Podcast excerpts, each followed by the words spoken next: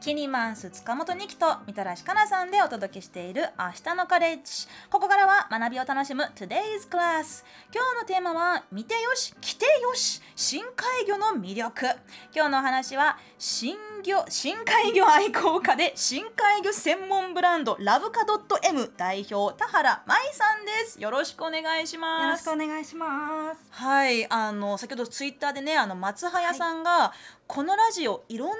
肩書きの人が出るねってこううんつぶやいてらっしゃいますけど、まあ本当にあの深海魚愛好家で深海魚専門ブランド代表という方は初めてだなという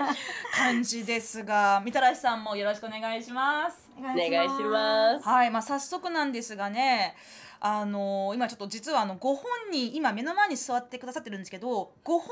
人よりも若干存在感が強い、えーまあ、あるものが置かれてるんですがそれななるべく今ちょっと見ないようにしておきたいと思い ます早速ですが田原さんこの深海魚専門ブランドラブカドット M ってのはどんなブランドなんでしょはい。あの深海魚デザイン限定のアパレルブランドで、う、はい、はい、昔から深海魚が大好きだったって自分好みの深海魚グッズを作ろうと思い立って、うん2年半前に立ち上げました。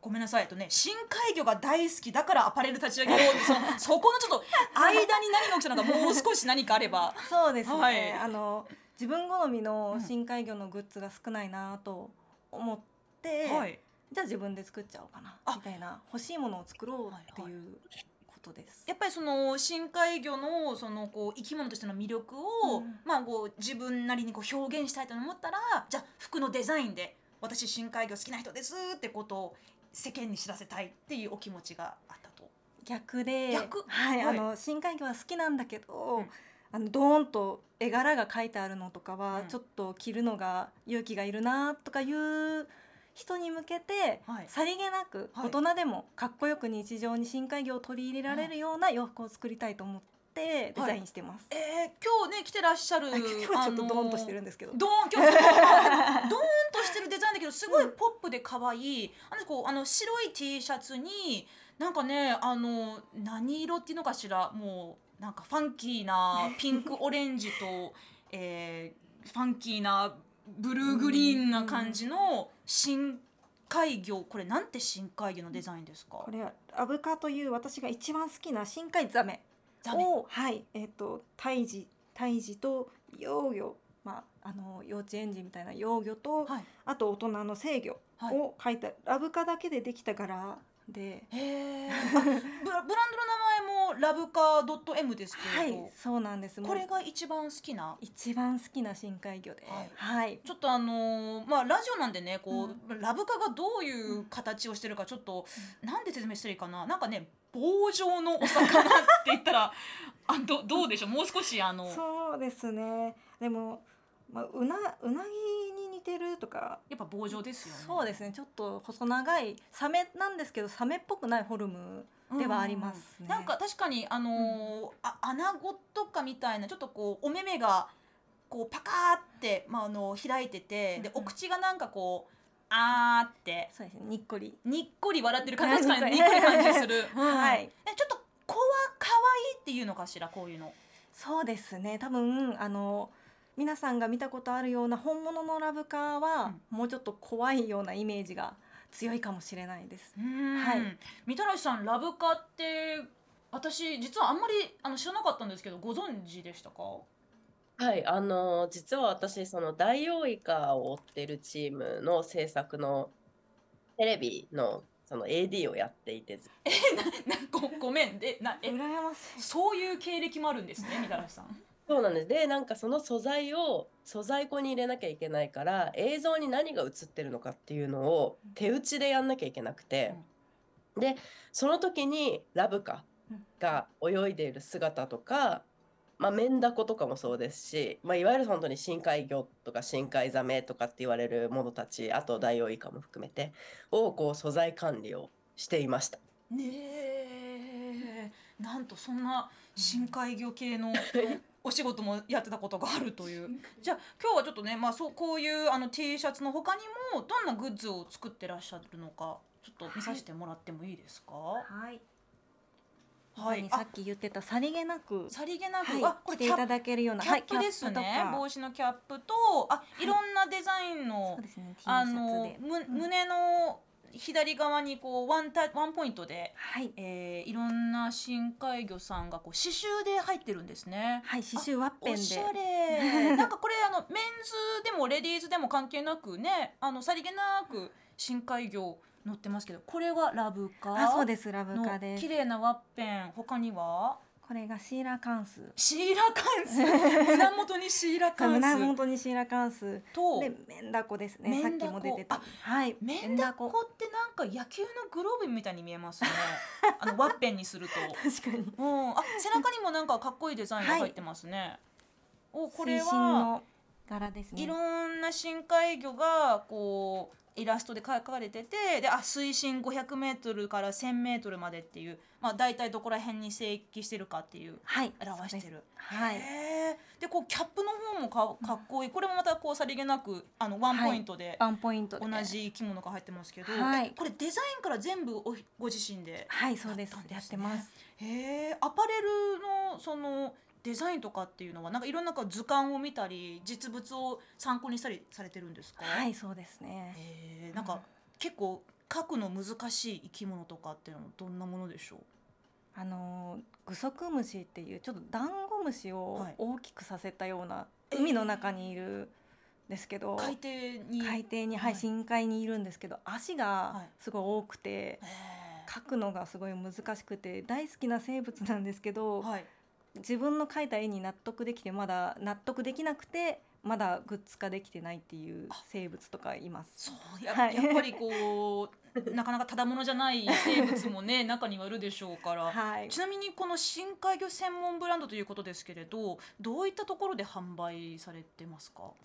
主にネット販売とあとはいイベント出店ですね。深海魚系のイベントとかそうですね生き物関係のイベントだったりああとあの新結構冬になると水族館とかで深海魚うのんイベントが行われたりするんですけど、へーその時に水族館さんとコラボしはいて出させていただいたりとあかーしてます。普通の水族館でも深海魚って見れるものなんですか割とはいあの強いものは見れる 強いものすいませんえっとあの戦う下かのらなんか深海魚バトルとかするんですか すいません殺し合うみたいな感じ でそうじゃないそうじゃはないい、はい、違くてすいませんいいあの上下から上に上がってくると水圧の関係であー結構あの中身が飛び出ちゃってるとかの映像が多いと思うんですけどそうなんですね。そうなんですよ、はいあのその水圧に耐えられるちょっと水圧の変化に強かったりとか、温度変化に強い生物は水族館でも見られることが多いです。あーそっかやっぱり深海魚の中でも、まあ、その深海にいなきゃ死んじゃうっていうものと、まあ、極力強いあの、深海じゃなくても生き合えるものがあるんですね。はえーみたらしさんいかがですかこういうちょっとこうまあ一見変わったというふうに言ってもいいいいいですよね失礼じゃないですよ ね。こういうちょっとこう変わったあのワンポイントで自分の、まあ、これも偏愛って言ってもいいんでしょうかね。そうですねこ偏ってますこね。言葉を選ぶこういう偏愛をワンポイントでアピールするのってなんかこうさりげなくおしゃれでいいですよね。いやなんか本当好きなものをグッズにする好きなものがその巷で売ってないからグッズにするっていうのめちゃくちゃいいなと思っていて私も爬虫類がめちゃくちゃ好きなんですけどなかなか爬虫類グッズってないんですよねたまになんかヘビのリングとかって出たりはするんですけどでそれこそこの前あの明日のカレッジにも出た堀潤さんのはいその写真展の恵比寿の方に行った時うに、ん1階があの爬虫類のラグが売ってるなんかその展示会みたいなのやってあてらで買っちゃったんですよ。なんかこれなんか自分でもできたらいいなとかって思ってたりしたので実際にねこうやって実践されてるのを見るとすごくこう憧れを抱いてしまいます。うー ありんがとうございます。田原さんご自身深海魚好きはいつぐらいからなんですか。はえっ、と小学校高学年い。にあの深海魚の番組を見て、うん。でこのラブカというサメのはい美しさに惹かれてそこからどんどんハマっていきました。へえじゃあ図鑑とかいっぱい見たり水はい族館に行ったりして、そそうですねす結構小学生の頃はまだ深海魚を水族館で見れるのあんまりなくうんて、あのもう図鑑をはい見ては、でもちょっと高学年で中学高校と思春期にうん入って周りに深海魚が好きっていうと あの変人扱いされてまあうんでしょうね はい、そう、はいでちょっと隠して うん、あ結構生きててそっかはいで高校生の頃はその図鑑を見て深海あのさかなクンさんの対抗う馬ん、になりたいと思って深海魚ちゃんも人知れず目指してた時期とかもありおましおた。 今は目指してないんですかあちょっと深海も魚うちゃさんかなクンさんに並ぶなんて恐れ 多くてあのレジェンドなので、はいはいもう確かにそんなはいまだまだです。うーん でもその思春期を通り過ぎたら私は深海魚が好きですってこう堂々と言えるようになったのは何かきっかけがあったんですかは2年半前のこのブランドを立ち上げて、うん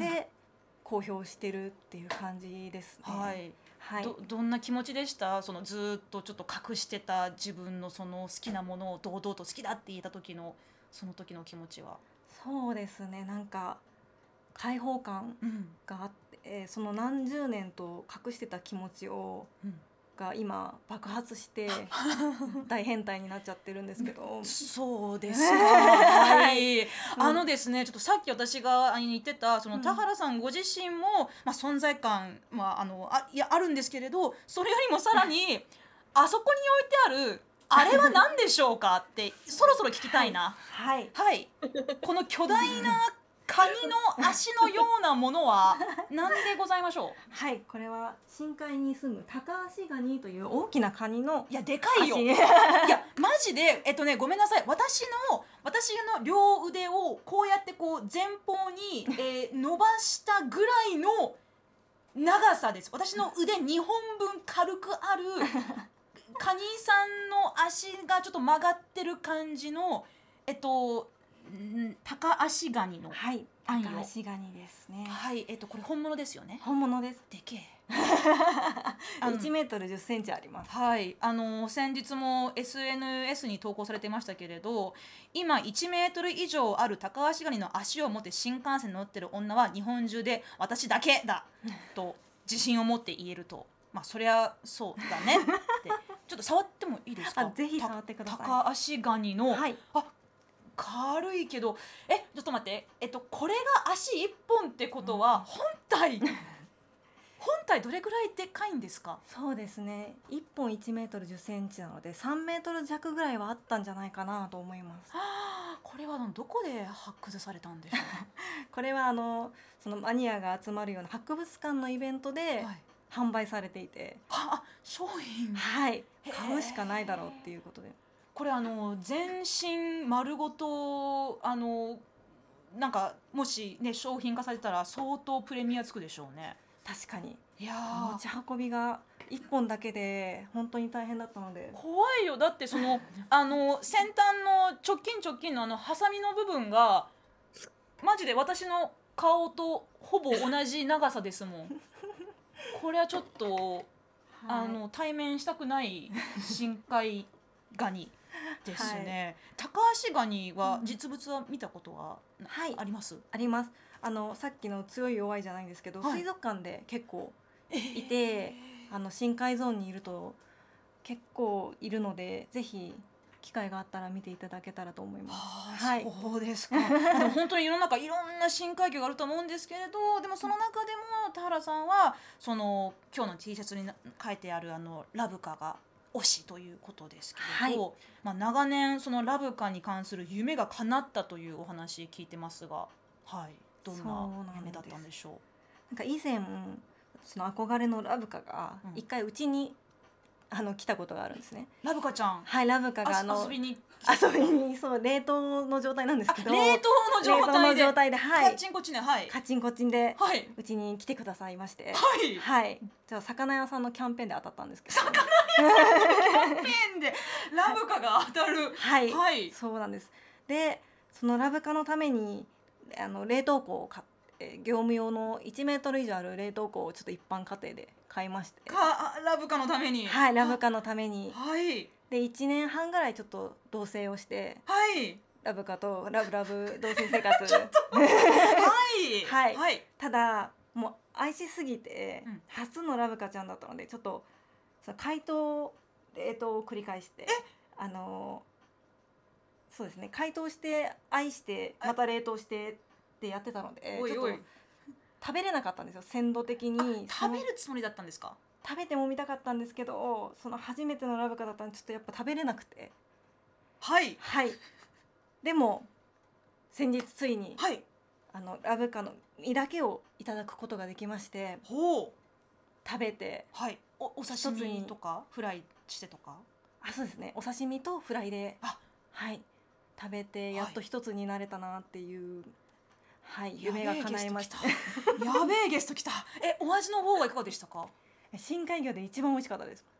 もう少し具体的にはい えっとそうですね刺身は、はいあの縁側みたいなちょっと歯ごたえがあるコリコリした感じで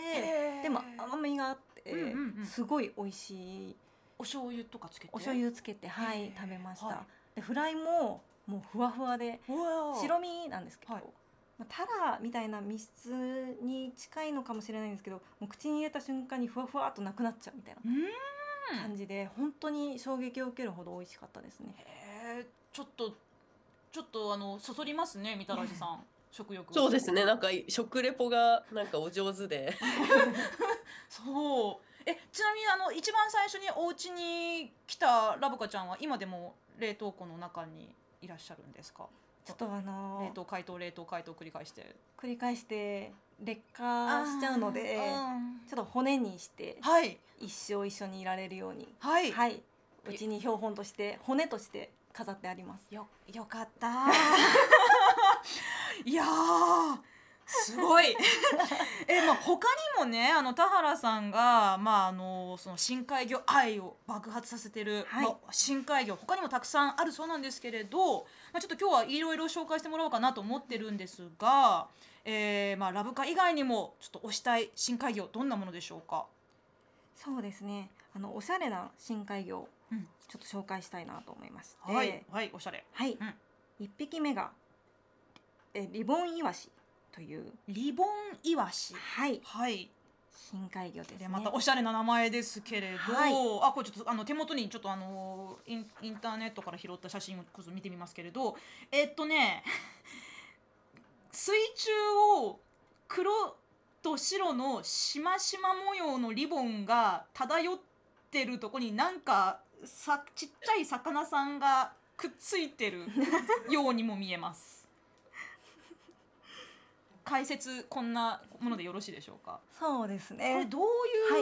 う、あの生態なんでしょうリボンイワシさん。生態がまだ全然解明されてなくてあこのはい今見ていただいてる画像のリボンイワシさんもえ20年以上ぶりに発見されたっていう激レア深海魚で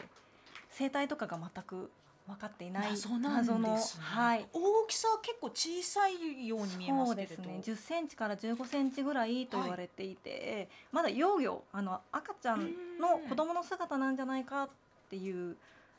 はい、そうなんだなんかそのまあ、謎がまだまだね解明されてないリボンイワシということですけれどなんかその私が見てる写真からするとなんかその本体と尻尾の部分そのリリボンのように見える尻尾の部分まあほぼほぼ同じ長さぐらい結構長そうですいねうんうん尻尾なんですかね。はいそうですね尾びれが長く伸びて、うんでひらひらしていてはこのほっぺというかこの部分がちょっと赤くチあ。ーク赤みたいいな感じで赤いお顔、はい確かにほっぺかみわたいい。いおしゃ確れかに可愛いけどなんか不思議な形していやます本当にね。はいえーえー次のおしゃれすぎる深海魚どんなものでしょう。次は深海魚というより深海生物はいなんですけど、うん貝殻で貝殻。はいクマサカ貝という貝ですね熊坂貝これもちょっとあはのい画像をねちょっとあのまあ皆さんあのもしあのインターネットとかあったらねちょっとあのお手つきの時に見てほしいんですけれど、はい実物もあ持ってきまあした。目の前にありますありがとうございますはえいぜひいいですか？あ、ははいい。あ、え、なんか真っ白いギザギザした貝と思いきや、あの普通こう海岸で拾ったりする、あの貝殻にいろんなちっちゃい貝殻が巻き貝がこれ接着剤でくっつけたのかなって思っちゃうんですけれど、そうなんですあの自身の貝殻が薄いので、うん他の貝殻をつけて身を守っている鎧のような役割をするんですねで自分の体から粘液を出して他の貝殻をくっつけてえまとっていくんですよえでそのい一つ一つつけてる貝殻が違うのではいちょっと一つとこれして同じ種類のクマサカ貝がないというおしゃれなすごいちょっと YouTube の皆さん見れますかねこれじゃあ本当にもうあの世界で一つだけの貝っていう子なんですね。はいこれはあのメインのその本体の貝はまあななんだろうなこ普通のう普通巻き貝といのうかまあうんのはい巻き貝のように見えてでもちっちゃいトゲトゲがした貝がいっぱいついてて確かにこれちょっとあの自分のその弱い心を守ろうとするんあのハリネズミのようにも見えますけれど、はいへえ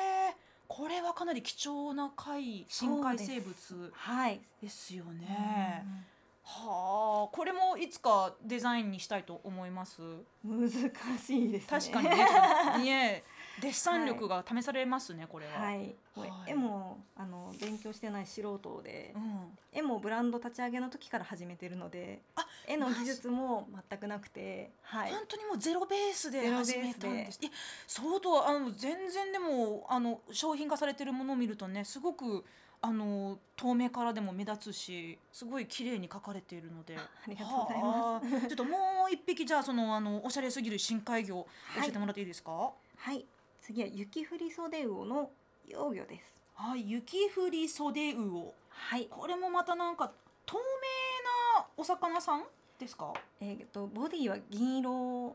ですねはいでキラキラしていてこのフリフリの振り袖部分が泳いでる時にすごく綺麗でなんかブルーだったりイエローだったりあのー魚によっていろいろな色でこうなんていうのかなこうカラフルなタッセルをつけてるような感じで、うんうんうんこれは幼魚なんですね、はい。で大きくなるとこのフリフリの部分全部なくなっちゃうんですよ。じゃあもう、は若いうちだけなんだこういそうなんうですカラフルな感じうでん凝ってるのは。はい。へえでもあのさっきもおっしゃってたように、その深海魚その存在は知られていても、うんまだまだその生態の多くは謎に包まれたままっていうおっしゃってましたけど、はいやっぱり世界にはまだまだそういう深海魚いっぱい残ってるんですかね。と思いたいですねうん。やっぱそこにロマンを感じる ロマンのをか感らじます。はい。深海魚にはまってしまってる。そうですね、はいまだまだ新しい発見があるのでわからないことだらけっていうところもまた魅力であってうんその2016年に発見されて2020年にあの新種登録された横綱イワシっていう魚がいるんですけどはい。 1メートル以上あるんですよおそんな大きな魚が、うんこの最近に新種登録されるってロマンしかなくないですか今まで人類に知られることなくずっと生きてきたってわけですもんね。そうなんであーすそんな大きな魚が誰にも知られずに深海を今も泳いでるのかなと思うとはい。ワクワクが止まらないというかもしかしたらねまだまだもっとでかい、やばいやつが まだ深海に潜んでるかもしれませんけど、、はいいやちょっとみたらしさんロマンっていうかミステリーというかホラーというかなんなんでしょうねちょっとちょっとワクワクしますねこれ。 そうですね。だって、ラブカとかも古代ザメって言われるぐらいだから、多分恐竜の時代とかから全然姿形が変わらずに来てるうんケースの深海魚もいるわけじゃないですか。そうなってくると、実はなんか、恐竜も生きてるのではみたいなど説どこもになんかいろいろ思いますよね。 そうですよね。まあでも本当にこうね、まあに人間が勝手に見つけて勝手に名前をつけてでいろいろこうねあの研究とかしているわけだけどでもそういうことはまあ関係なくいろんな生き物がこの世にねもうずっと昔から生きてるわけですから、まあ、ワンチャンみたらしさんが言う恐竜のような深海生物もまあねちょっと否定は、ね、できないですよねその可能性としては。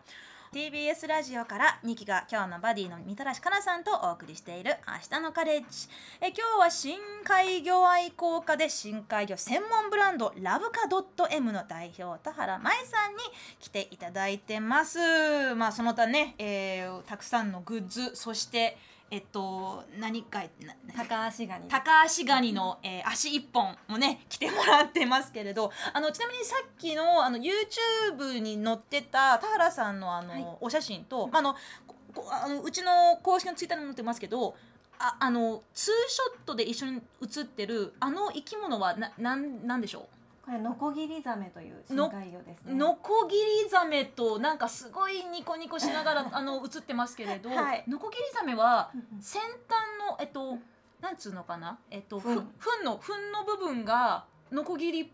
チェーンソーマンみたいな感じそうですそうですよね本当にそうですねすっごいあのトゲ一回刺してみたんですけど、はいもうプスッといくような鋭さで、あーかっこいいなと思ってチェーンソーシャークなんですね。戦争シャークですいねやー ちなみにあのラブカも、はい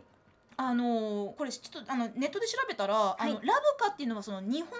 の名前だそうで英語ではフリルシャークっていうみたいなんですけど、フリルシャークもなんか可愛いですね。そうなんんですよこのああの赤いエラの部分が、はいはいはいエラの部分が、はいあちょっと生フきリてフるリ時にフリフリしているんですね、はいそこからフリルドシャークと呼ばれていますいろんなデザイン性があるんですね。そうなんですはい、あの皆さんから届いています深海魚の思い出エピソード意外とたくさん集めました。ありがとうございます。よかったです。ほっとしてます。 えー読んでいきたいと思います。えーハーツンチンゲンサイさんからです。提灯アンコウえーのオスの姿をした時はびっくりしましたメスに比べてあまりにも小さく昔学者さんはそれが寄生虫かなんかだと思っていたそうです、えーしかし研究が進むとそれがまさに提灯アンコウのオスだったという発見のエピソードにワクワクしました、えー実際一度オスの体にくっつ、えーメスの体にくっついたオスは一生離れることなく次第にメスの体に吸収されていく運命ま、マジ、 えー人間のオスとして興味深くどこか共感してしまうような気持ちにもなる提灯アンコウのオスです本当ですかと言われていますあの精子を注入するだけの存在みたいなもう寄生してそうですねメスがはるかに大きくて、もう本当にはるかに大きくては出来物みたいなぐらいの小ささで、あ はい、しかも一匹に何匹かオスがくっついてたりとかして、はい切ないようなそうですエロいよう な提灯あんこうそんなんだったん だちょっとみたらしさんがちょっと笑ってますけどえ基本的に自然界ではメスの方が大きいんですよ。へ えカマキリとかもあのせせせ成功した後に、うん成功っていうのかな交尾した後にあのオス食べちゃったりするから、ねねえねえ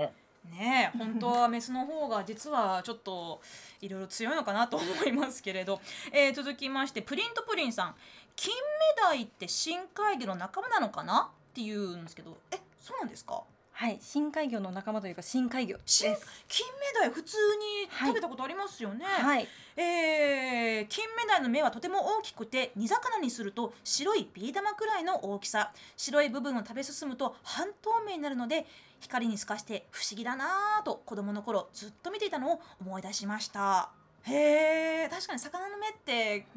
なんかこう私も、ねあのまあ、そこまでちゃんといただくようにしてるんですけどなんかつい見とれちゃいますよねそうなんですよね綺麗ですよね、確かになんか出して光につけて綺麗だなってやったりしますうーんやっぱりまあ本当に見るもよし着るもよし食べるもよ し本当で三拍子ですよね。はいえーこちらですねあちなみに今日田原さんはあの今日オンエアされてたテレビ番組でも深海魚の話をされてたと。はいはい。えー、今日はお忙しいですね。ありがとうございまます、あはい、えその同じテレビ番組に出演されていた深海魚ハンターとして活動している西野優馬さんからメッセージが届いています、えー日頃から相模湾で深海釣り釣りえ深海釣りを行っていてさまざまな釣りの世界記録を狙っているのですが思い出として一番残っているのが昨年釣り上げた黒口イワシという深海魚ですえー近年新種として登録された横綱イワシという深海魚の親戚のような超貴重な深海魚でその黒口イワシという深海魚との出会いが一番の深海魚の思い出になっていますえーちなみに現在私は釣りの世界えーこれは釣りの世界記録として公式認定されていますという西野優馬さんが深海魚仲間の方、はい、深海魚仲間の方で、はい一緒にあの深海釣りに連れて行ってもらったこともありまして、深はい、海魚釣りっていうのはどれぐらいの沖まで行かなきゃいけないんですかそうどれぐらいだったんだでも20分ぐらいは船で行ったんじゃないかなと思うんですけあそんなどそんな距離なんですね、あでもはい近かった気がしますえーただちょっと船酔いで記憶があまりないからあれ ですかねなんか日本だとあの沼津の方が深海魚が一番取りやすいっていう聞いたこそうとあでりますすけどねははいい、あの、ええ近いんですよ沖にすごい出なくてもすぐ何十分かで深海に到達できるもうズドーンってそうですね深いんですね。へえ、まあその沼津深海水族館でのね、えー思い出のエピソードもたくさん届いてますけど、深海魚丼を食べましたとか、えー深海魚バーガー美味しかったですとかね、いろんなメッセージありがとうございました。いやいや、知らなかった深海魚の世界深い。深い深海だけに、深海だけに深い、深ありがとうございます。はい、ちょっとねお時間迫ってるんですけれど、田原さんちょっとイベントの告知があるそうです。 はい、はいありがとうございます。7月の22日、23日に、えー東京の九段下の科学技術館にて博物フェスティバルというイベントが開催されるのですが、お、そちらに出展させていただきます。はい、いろんなグッズがそこで買えるということですね。はい、ぜひ遊びに来ていただけたら嬉しいです。へえそしてそ最後にですけれど田原さん今後の目標を教えてくださいはい、えっ、とラブカとソイネ一体化、あと竜宮の使いでマフラーっていう夢はもう達成したので、は次ははいはいははいい、え次はダイオウイカにあってダイオウイカの胴体を寝袋みたいにして過ごしたいみたらしさん何かダイオウイカにダイオウイカを寝袋にすることに関して まあ、あの結構アンモニア臭いので下処理が必要ですね。だだそうですはいはい、覚悟して挑みますそれでもよ そうけれ覚悟ば、がねあると思うので、アンモニア臭を何かこう何かこういい香りのアロマ でカバーするとか全身にじゃあ塗りたくって塗りたくってちなみにダイオウイカって何人分何人ぐらい入れますかね寝袋にしたらあでもその大きさにもよると思うんですけどでも10人ぐらい入れそう入れない入れないあ二人いけて二人かなって感あじじゃあちょっと深海魚好きな人とちょ っと寝袋の中でシェアして竜宮の使いもすでにマフラーにされているはいはい 皆さん世の中にはいろんな魚がいろんな人間がいるということが今日私は非常に勉強になりました今日のトゥデイズクラスは見てよし来てよし深海魚の魅力をお伝えしました深海魚愛好家で深海魚専門ブランドラブカ .m の代表田原舞さんにお越しいただきましたいや今日は深い話をありがとうございましたいやいやこちらこそありがとうございましたいろいろいじっちゃってすいませんいやいやいやいやありがたいですはい変態って褒め,、褒め言葉なので私たちにとってはだそうです。